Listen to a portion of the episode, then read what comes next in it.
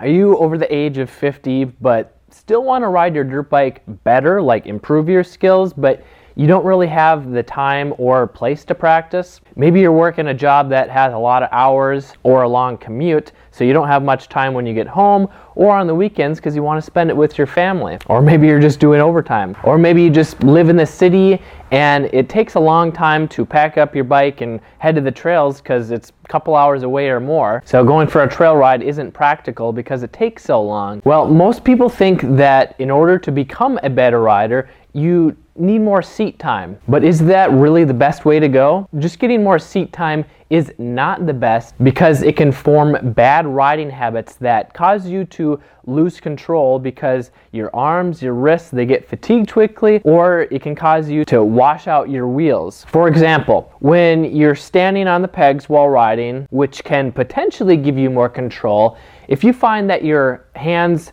uh, or wrists are getting more tired even quicker than if you were sitting, then that's a big sign that you have formed a bad standing habit. Now, what do I mean by this? Well, when you just try and figure everything out on your own, which is what I did, uh, you can become a better rider, but it takes a lot longer because you're figuring out what works and what doesn't. So maybe you hear people say, oh, well, you need to stand up to have more control. So you stand up while you're riding on the pegs. That's great, but it's easy to have bad riding position and not be in balance. And this makes you put more pressure on your hands and your arms, more pressure than, the, uh, than they can handle. And this causes them to get fatigued really quickly. And when your hands get tired, it makes it hard to hang on to the bars safely as well as use the clutch and the throttle and the brake because it's hard to even squeeze your fingers when your hands are tired. Also, if you find that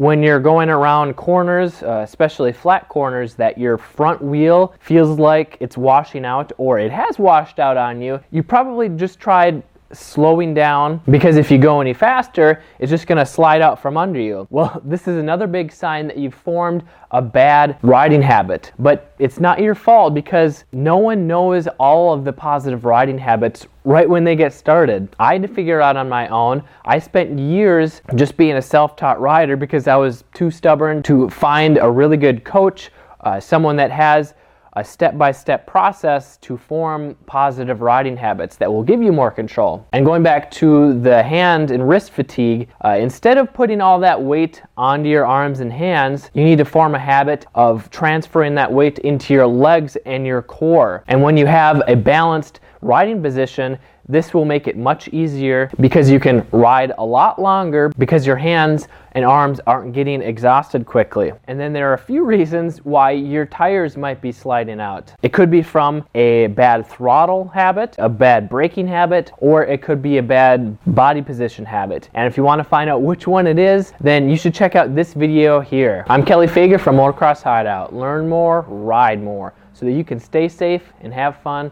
with your family and friends for many years to come.